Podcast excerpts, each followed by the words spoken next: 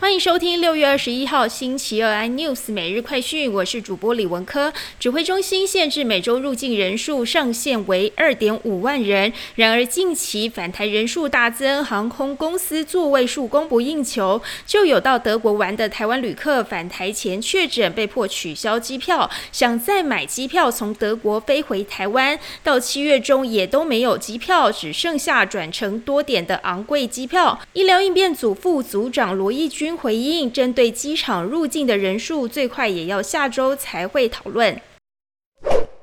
为了取代台积电的全球晶圆代工龙头地位，三星副会长李在镕亲自前往全球最大晶片曝光机供应商荷兰艾斯摩尔的总部，确保能够取得额外的极紫外光 EUV 设备。但是台积电也宣布，后年将取得最新的设备，作为跨境艾米世代的生产主力，让一心想要弯道超车的三星看不到台积电的车尾灯。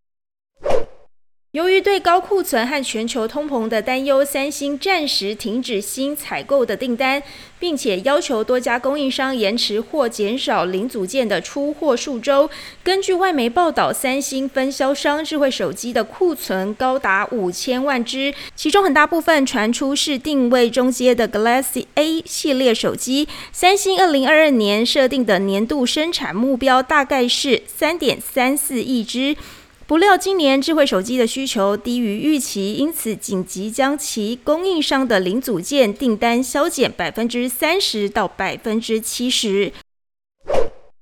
世界首富马斯克的十八岁儿子塞维尔·亚历山大·马斯克日前变性，并且向法院提出性别还有姓名更改的申请，借此和父亲断绝关系。塞维尔将改名为维维安·詹娜·威尔逊。马斯克一共有七个孩子，分别是和贾斯汀·威尔逊所生的五名子女，以及和歌手女友生的一对儿女。